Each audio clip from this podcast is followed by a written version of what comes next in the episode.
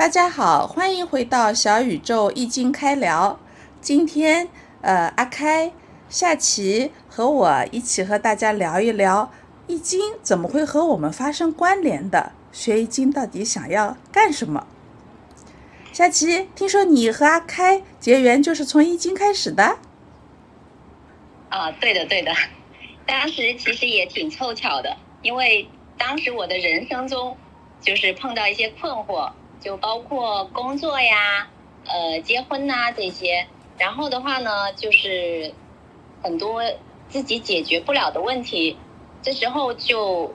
认识了阿开，然后呢，呃，就是我就会其实目的是算命啦，然后就是看一下自己未来会怎么样，呃，但实际上就是嗯，我也是通过这一次。了解了易经，然后知道了一些，呃，就是它可以对一些呃人生做一些预测，但是我感觉这种预测的话，呃，也是有变动的，就并不是说，嗯，一定会怎么样或不怎么样，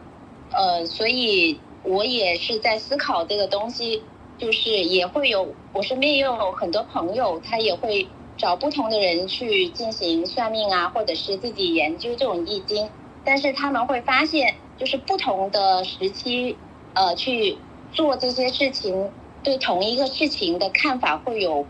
不同的效果，就是并不一定说这个就是是一个固定的事情，就是它感觉是在变动的，所以我感觉易经这个东西是要，呃，就是学的比较。就是透彻吧，就是如果是嗯，它可以给我们的一些指明一些方向，呃，所以我更多的是从算命的角度去了解易经的。我身边的很多朋友也是这样，但呃，但我感觉并不只能是这个方向咯，所以我也很想听听阿开是怎么理解的。阿开交给你啦。呃，我是其实我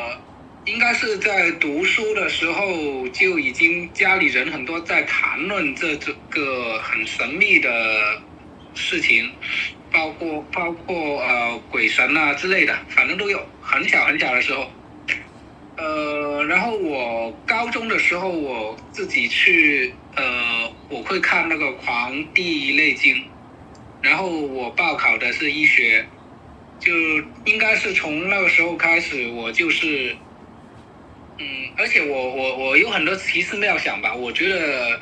呃，这个世界没有那么简单，还是有想去探寻它。然后再长大一点，我后来我跟了，其实我最开始学的就是易经，真的就是易经。呃，但是，呃，那个师傅他教我的，他不是叫我一教易经，他教呃梅花易数。就是也是用那个八呃六四六四卦来来预测的，他没有教我易经那一套东西，呃，然后后面后来的话，其实再过了一些时候，我我学的，我就发现其实，嗯，如果是用来做预测的话，呃，特别是如果你需要一些更深入的，或者说更准确的、更详细的信息的话，呃。那可能是有些别的方法会更好。然后后来我学了八字和大六壬，然后呃，在这个过程中，同时同时也是这这个过程中，我是呃我我是信佛的，呃，然后就一直也是在开始也是就是就是拜佛吧拜，然后后来后来就学习了一下，真正学习了一下，然后呃跟。玄学这个，其实我我我我一般在我这里，我我不不叫易经，也不叫易学，我我我认为它就是玄学。呃，后来我我就觉得这个，呃，我就是就是需要修炼。然后我不管我是学呃继续研究这个算命的东西也好，或者是呃去呃学佛法也好。就是为了修炼和修行，就是为了因为因为可能呃接触的不一样吧，我的经验和我接触的知识告诉我的就是说，人这一辈子，你说这一辈子干什么？人这一辈子就就是个现象。那么呃，其实也不是说求长不长生不老的问题，而是说呃需要求得一个解脱。那你最终你只有一条路就是修行。然后到现在为止，呃，一直到现在都是这样子。然后我，在我这里我看待的这些东西就是，比方说算命，那算命就算命，那算出来就是这样就这样子。然后命是那样子就那样子，但是你你是你想要解脱的话，你就需要去修行。呃，不然的话怎么说呢？人的命也好，运也好，有好有坏。但是你说倒霉的人吧，他走的很倒霉，但是他。反而容容易解脱。呃，活得越好的人，越舒服的人呢，反而因为其实人总有百年归老那一天吧，其实他是越难解脱，因为他太执着那些好的东西，但是那些东西是不可能长长久的。呃，总的来说，这是我整一个，就我自己的整一个观念就是这样，就说完了。呃，丽丽，我也很好奇，你为什么也会学易经呢？对，确实是因为在职场那么多年的我，看上去是一个很很理性的人，而且呃，什么事情都按规按矩的去操作，好像很少很少去做不确定的事。呃，其实我我的理解，它有点像一个善缘，就是我在一八年呃发起开始做一件。呃，善事吧，应该说就是在南沙建乡村图书馆。就在那一年，我就和这个易经呃相遇，碰到了一个老师。之前我其实对这些东西我是不太，就是不在我的字典里的。他他这些东西我会认为比较的虚幻和嗯，我不能理解啊，不靠谱。所以我以前不太接触。但是那一次那个老师给我们做讲座的时候呢，我就发现他。跟我很相关，然后他讲的东西我完全能理解，而且很认同。他讲的东西有一些道理呀，因为跨越了一个时间、历史和空间、宇宙和我们自己，所以我就觉得，哎，就是，嗯，让我心生向往。然后我就开始上了一期他的课，呃，就是好像是三次的周末。然后我最后才带了我的孩子一起去，就是他讲的这个宇宙，他其实讲的是宇宙的规律、世界的规律和我们应对一些情况的这个事情本身会有的发展变化，以及我们应对这些状态时候我们自身的一些发展变化，我都觉得就像我一个一直都在用理性思维去处理事情的人来说，哈，这这其实是。就很快的俘虏了我的我的心，我觉得哦，原来和我的这一套世界观和逻辑也是通的，也是我可以理解和应用的。然后在他的带领下呢，就我呃，他当时送给我们一本就是呃大白话翻译的易经啊，就是要求我们呃。在接下来多使用多练习，每天早上他会在群里发一个，呃，抢抢这自己当日运势的一个红包，大家就抢到自己的卦，然后就去学习。这种状态我就持续了两年多，就让我对这六十四卦有了比较开始有印象啊，不断重复，不断重复。因为注意到这个事情了，又跟我自己生活里发生的事情和我有了这个，就是先见之明一样的一个指南啊，有这种感觉之后，我再去应对，我又会觉得比我之前不知道，好像应对的更从容、更自如，好像也更恰当。那让我就对这件事情就越来越，呃，越来越重视吧，我觉得。然后在这个过程里，呃，我觉得我就。因为在学易经之前，我学过三年的心理学，而且是荣格心理分析加结合东方东方文化的，所以我我会更注重一个内在的无意识的一个感受和理解。所以在 呃学习易经的过程中，我觉得我也不断的在。呃，在我达到一个台阶之后，我就再往下一个台阶去探索，呃，将我之前已经了解和能运用的方面，就是作为我的一个基础，但是我不会。被他所束缚，就这样一直在往前。包括我们三个人现在开始做这个小宇宙易经开聊，我都会认为是对我在这个理解世界方面的一个新的探索和一种新的学习尝试。我也充满了期待，但是我很少用它来 算命，这可能是我和阿开非常大的一个差异。这就是我和易经结缘的故事。但但是你会用来做预测呀？我只是没有他那种比较，我这种比较江湖派一点，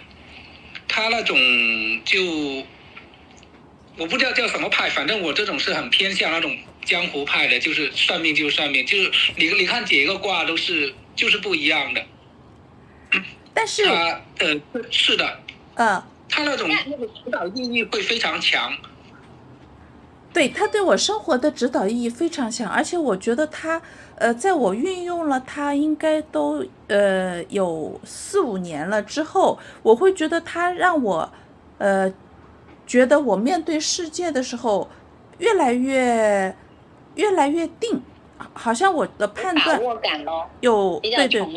就是好像我我可以感知这个天地。一些东西的变化，我是顺着这个事去做一些事，顺着这个事去调整我的心情、我的态度或者我的一个方式的，这是我挺明显的感受。但我不知道这个怎么作用于别人，因为我非常的理解大家有不同的一个定位，所以我也不敢去建议。但是阿开好像又不一样，阿开好像。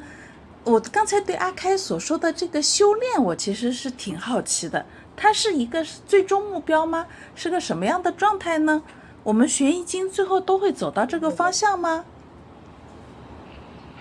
我学的算命的这一套东西，没有人教我修炼。呃呃，不不不能叫做修炼，修行吧。呃，我主要呃修的那呃方法。是来自于佛法的一些，呃，就是那个套路的，但是呃，对算命就预测，呃，占卜算命这一个，我，他给了我，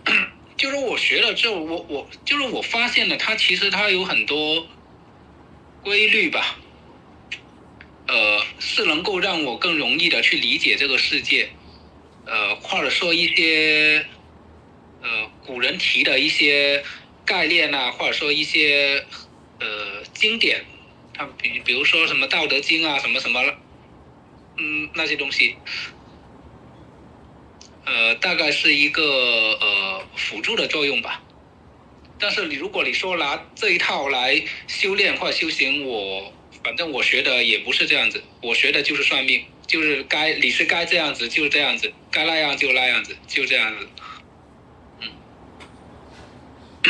挺有意思的，今天我们知道了我们三个人怎么和易经结的缘，然后我相信给很多朋友也会有一些启发。呃，同样是一套知识体系，其实你怎么运用、怎么理解，其实都会有很多不同的奇缘。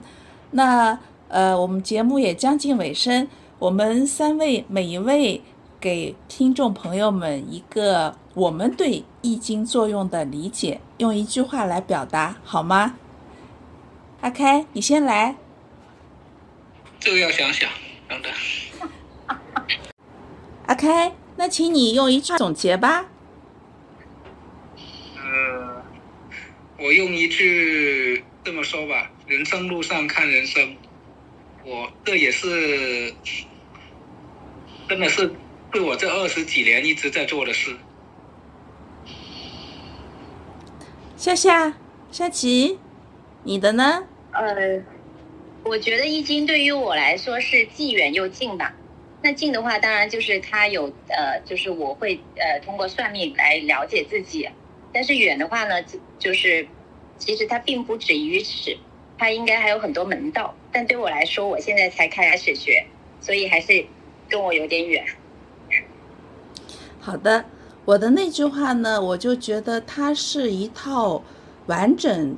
被千百年验证过的一个有智慧的高级的逻辑体系，或者说是理解这个社会、这个世界的一个知识体系。呃，它可以很大，就是运用到世界甚至宇宙；它也可以很小，运用到自己个人。这个过程都需要大家不断的学习、不断的交流。所以很开心，我们一起做这个节目，也非常开心结识各位听友。请大家有什么问题想问，可以在我们的评论区留言，也可以呃加我们的听友群或者加我们的客服小助手。今天的小宇宙易经开聊就先到这里，我们下期再会。